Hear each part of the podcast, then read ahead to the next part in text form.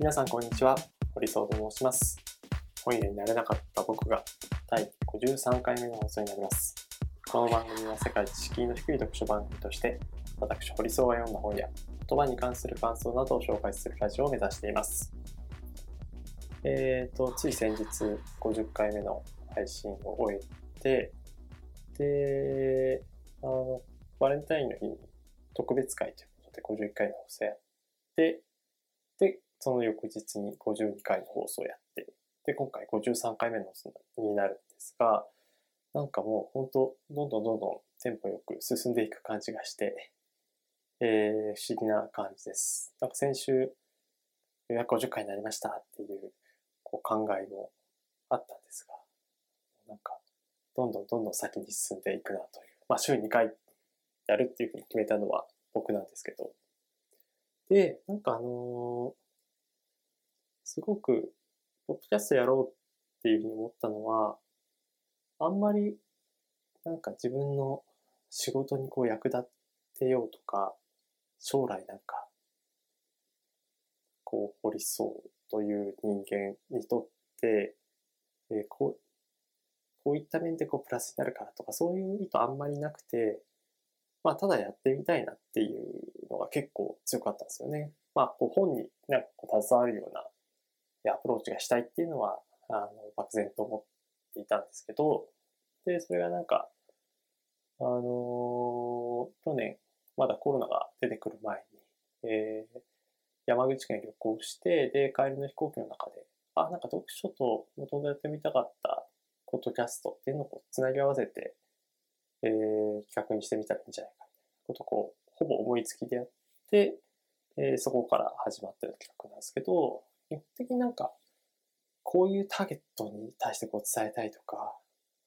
こういう人がこうこの番組聞いてくれるんじゃないかみたいな、そういうマーケットインっぽい発想、あんまりなくて、あの、どちらかというとプロダクトアウト、マーケットインとプロダクトアウトってマーケティング用語なんですけど、まあマーケットインがざっくり言うと、あの、市場に合わせて、市場にフィットしたようなこう商品をリリースするという。で、プロダクトアウトはどっちかというと、こう、メーカー側が、あの、こういうものを作りたいとか、メーカー側の都合、制約を元にして、じゃあこういうのを出していこうかっていうふうに決めていくアプローチなんですけど、まあ、もちろんこう主流はマーケットインというか、市場がこういうものを求めてるからってことでこう出していく。結構なんか、僕のやっぱり主観、思い込みかもしれないですけど、割となんかあの、世の中的にこう、人軸で見た時にも、あの、すごく成功してるというか、あの、よく知られているような、インフルエンサーなのかな？インフルエンサーとはちょっと違うんですけど、こうビジネスパーソンの方とか。で、割とこうマーケットインの発想がすごく得意というか、あの、働き方とかでこういうアプローチをこう取ってますよと。なので、働き方に興味がある人たちに対して、自分はコンテンツを発信しますとか、ざっくり言うと。あるいはこう、キャリアの、キャリアコンサルタントとか、人事とかやってましたよと。で、えー、世の中転職にこう悩んでいたりとか、自分のキャリアをどういうふうにこう作っていくかってことに対してこう迷っているので、自分たちがそういう知見を発信していきますよとか、まあそういうようなアプローチって結構あるんですけど、僕なんか結構そういうのあんまり得意じゃなくて、あのー、なんか、結構こう、不器用にというと、なんか、高倉健っぽい感があって、なんかそんな大層なことじゃないですけど、あんまりこう、人のことをこう考える余裕というか、考える時間をあんまりこう設けずに、パパパパ、なんか自分がこういうことやったら面白いんじゃないかっていうことをこうきっかけに突っ走ってしまうみたい。で、なんかちょっと長くなっちゃったので、あの、さらっと言うと、なんか僕このポッドキャストを、なんかこう週一で多分配信する方が、結構こう、待たれるというか、聞かれるような気がするんですよね。で、ノートとかもしっかりで、僕今毎日更新を、えっ、ー、と、去年11月からこう続けているんですけど、それも、それまでやっていたような、あの、不定期にまあ、例えば月に3、4回とかをやっていた方が、あ、更新したねっていう、今度はどういう記事を書いてるんだろうっていうような、なんかそういう感覚が、ちょっとこう、あったというか、ちょっとこ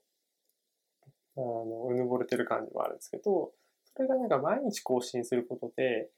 ちょっとこう、ありがたみみたいなものが、あの、確実に薄れてるんじゃないかな。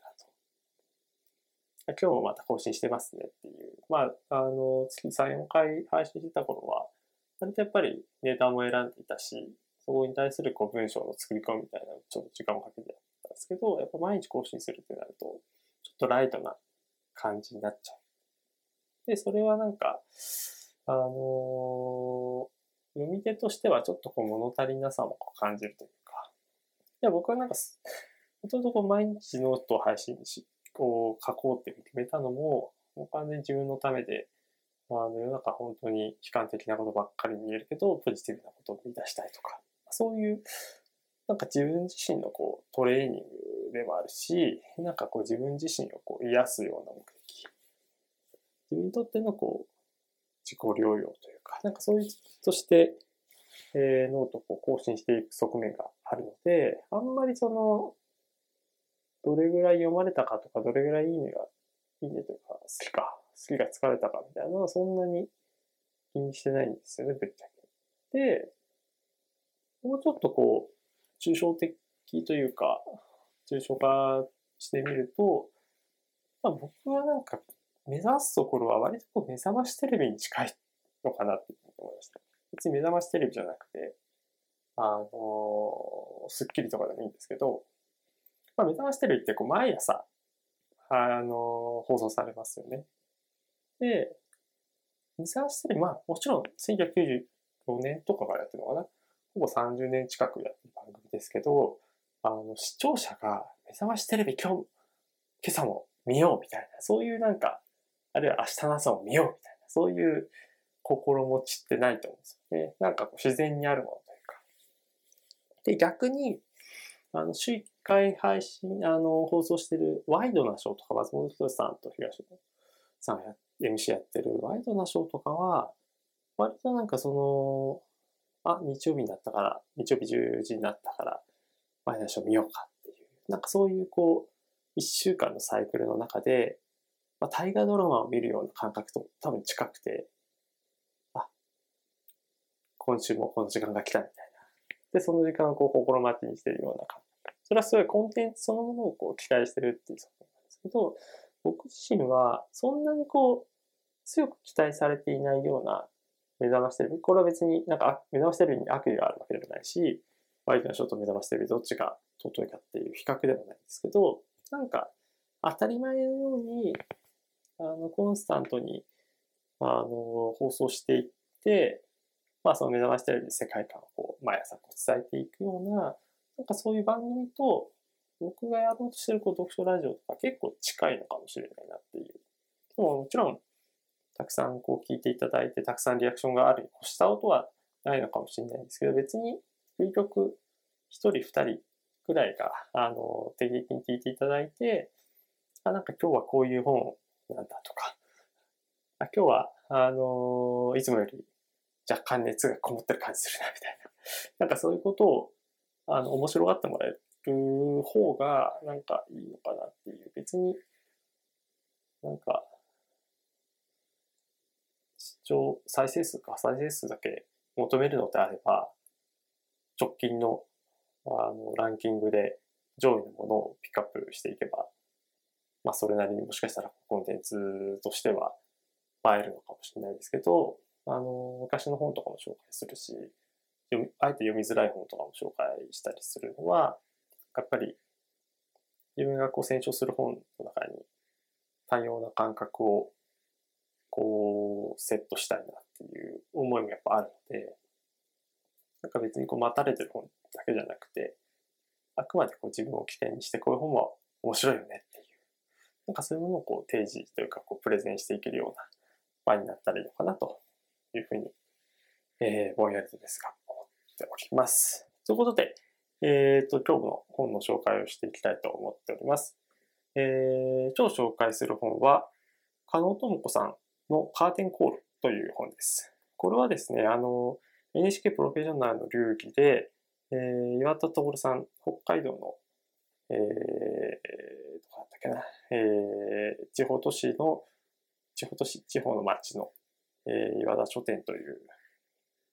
本屋さんがあるんですけど、えー、そこで1万円選書というものを企画を岩田さんがやっていて、1万円で、えー、岩田さんが1万円を予算にして、えー、1万円分の方を選書して送るという、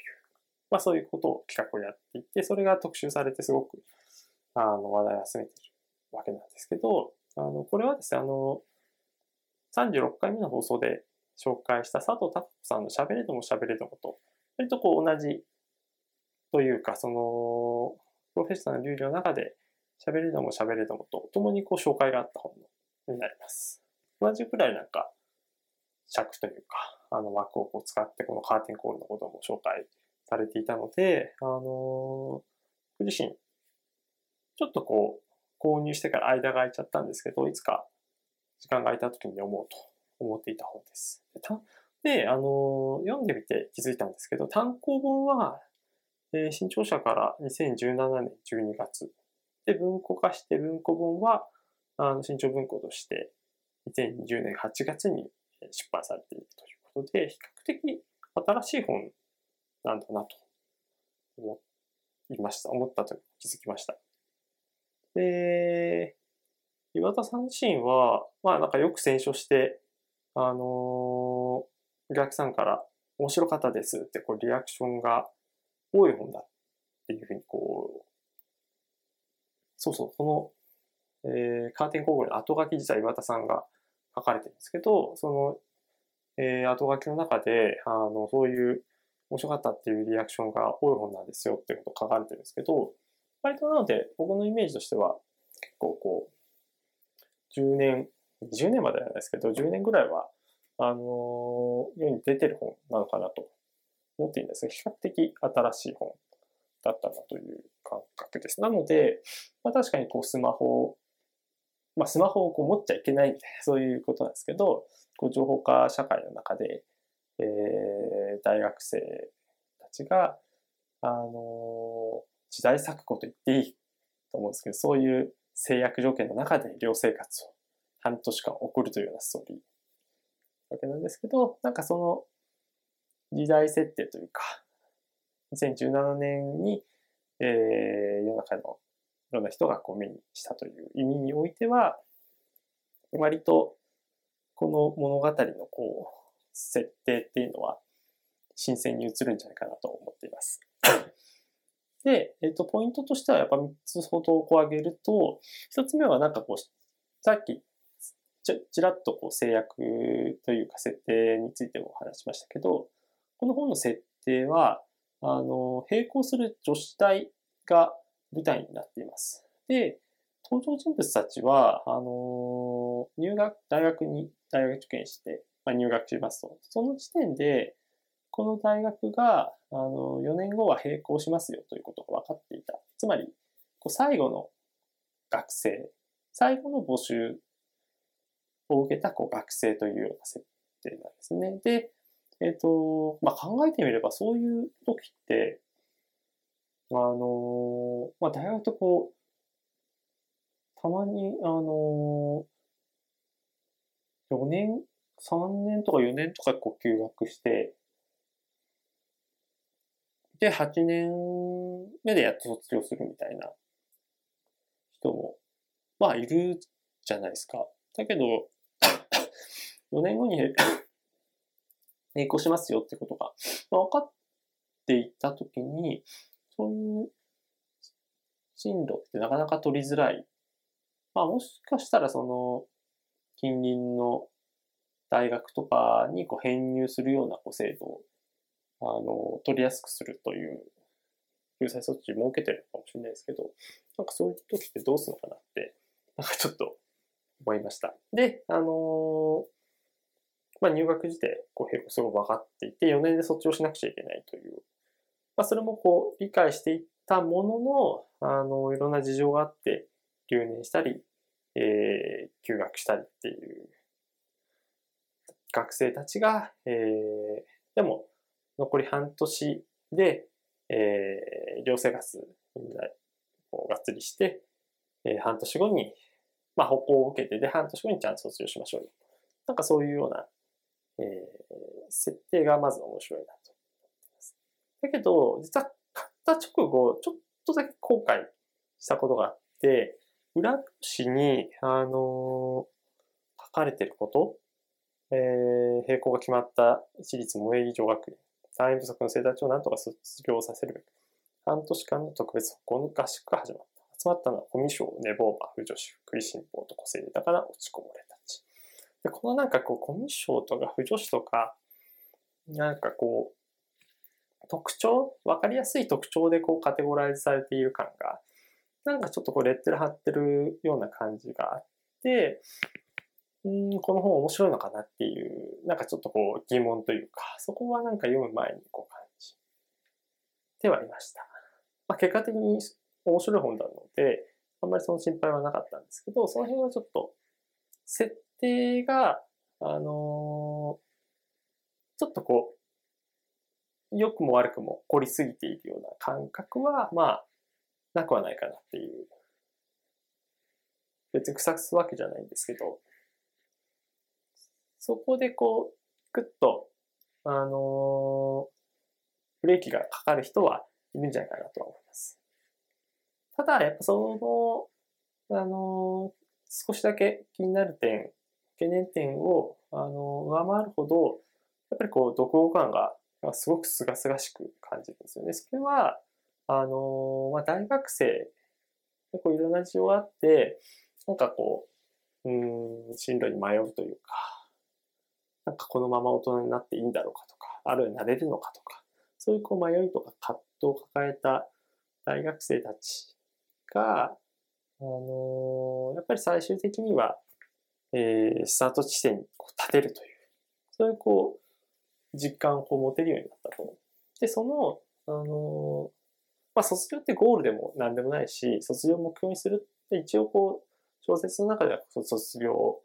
えー、まずは目標にしましょうっていうふうになるんですけど、別に卒業って本質的には目標になり得ないというか、スタート地点に立つための社会人としてあの、羽ばたいていく際に、まあ、卒業しないと、まあや、もちろん大学辞めて社会になる人もいますけど、一応こう卒業というこう節目をちゃんと区切りをつけて、えー、社会になっていく。そのスタート地点に立つっていうことの意義はすごく感じたし、大学生ってやっぱりまだまだ完成されてない、全然完成されてないこう途上の人たちでもあるので、その人たちが、あのやっぱその人たちなりのこう事情とか葛藤を経ているっていうことを、あのすごくこう感情移入、わかりやすくこう感情移入しながら読み進めることができたっていうのは、まあ一つ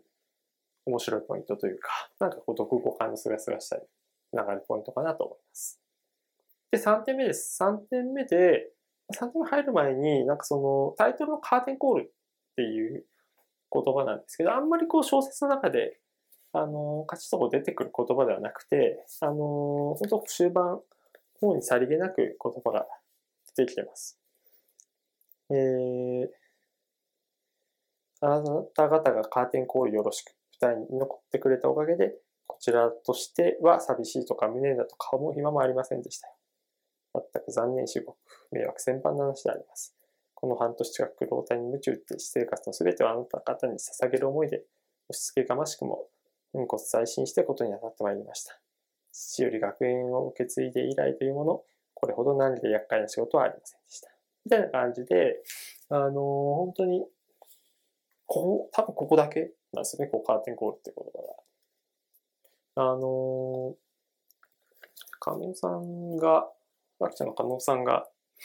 カーテンコールという言葉を、まあ、どのタイミングでこう、タイトルにしようと思ったのかっていうのは結構僕もこう小説を時々書く身としては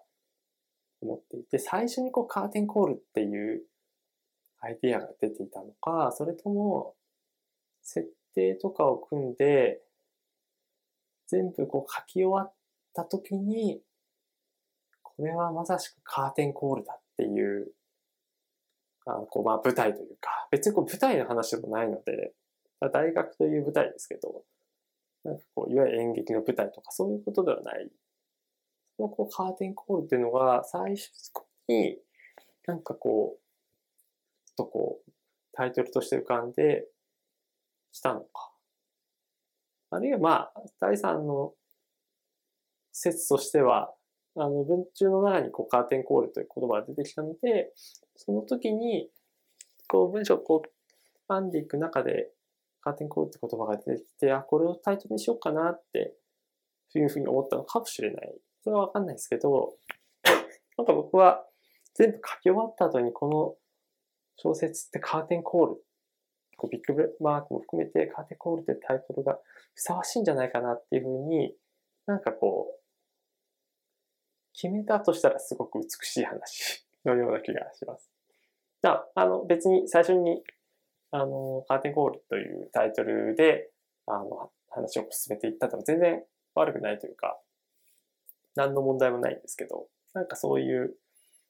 そんなことのタイトルが、文中のこう、ターニングポイントにパッパッと出てくるわけではないので、出てくる小説たくさんあるじゃないですか。だけどこれは、本当にさりげなく、文中におそらく一回だけこう出てくるという。このあたりがな、この小説の美しさというか、あの、独特の佇まいを持っているんじゃないかなと思いました。で、えっ、ー、と、あなたは素晴らしいっていうのが、やっぱりこうポイントというか、あの、この人の人生であったりとか、その人自身の個性であったりとか、特徴であったり、性格であったり、人格であったりとか、またまたこの途上の学生たち一人一人こういう事情があって、あの、人生こう立ち止まってしまって、悩みをこう抱えているけれども、最終的にやっぱりこう、あなたは素晴らしいというふうに、えー、理事長が最後のこう祝辞としてこう送って、送る言葉として、えー、メッセージをこう発するわけなんですけど、このあなたを素晴らしいっていうのが、あの、あんまりこうネタバレにならない程度にこう話すと、物語でこの現代、こうスマホとかみんな当たり前に持ってるこう現代を舞台にしているわけなんですけど、あのー、理事長のお父さんの話もこうサイドストーリーとして出てくるんですよね。で、その現代のこう物語と並行してお父さんのストーリーも時々こう顔を出すような感じです。なのでこう2本こう、まあなんかこう村上春樹さんの世界のハードボイルドワンダーランドとかそういう話はもう完璧にこう2本同じ分量でこう、同じ分量でずれ走ってますけど、これは、まあ、本当にサイドストーリーですよね。あの、お父さんのお話は。なんですけど、ちゃんとこう、主の物語とサブの物語がこう並行して走っていて、で、そのストーリー、両方を、あの、まあ、サイドストーリーの方を頭に置きながら読み進めていると、例えばこの、さっき言ったこう、あなたは素晴らしいというメッセージを発した意味っていうのが、なんか二重の意味でこう染みてくるという感覚があります。だからそこの、うん、感覚っていうのは、あの、やっぱりこう小説を作っていくんで、まあどういうところをこう、読み応えとしてフックにしていくかっていうポイントだと思うんですけど、ここはなんかやっぱりこう家族の絆であったりだとか、家族がこうバトンをこう受け継いでいくみたいな。こう大学は閉めちゃうかもしれないけれども、あの、親子でどういうような、あの、メッセージを若い学生たちにこう、つなげていこうかっていうことを、なんかこう考えてい上での、あなたは素晴らしいというこうメッセージを親から声こう引き継いだっていう、その意味が、意味をなんかこう深く深く考えていくと、すごく、あの、重い言葉だし、でもこう、それだからこそ、まっすぐ学生にこう響く言葉でもあるので、なんかこの言葉は、あの、岩田さん、岩田書店の岩田さんも後書きでこう記してますけど、やっぱりこう、読んでくれた、読んでいるこう読者が胸の内にこう秘めて大事にしまっておくようなだけの言葉じゃないかなと思いました。あの、小説、えっと、ここ最近はクリスマスのタイミングで辻仁成さんの小説紹介しましたけど、あんまりこの読書ラジオで小説紹介できてないので、えっ、と、これからは、あの、ちょこちょこ小説も、もう僕小説も大好きなので、えー、紹介していきたいなと思っている次第でございます。はい。それでは、えー、本日は以上になります。また次回配信もお楽しみください。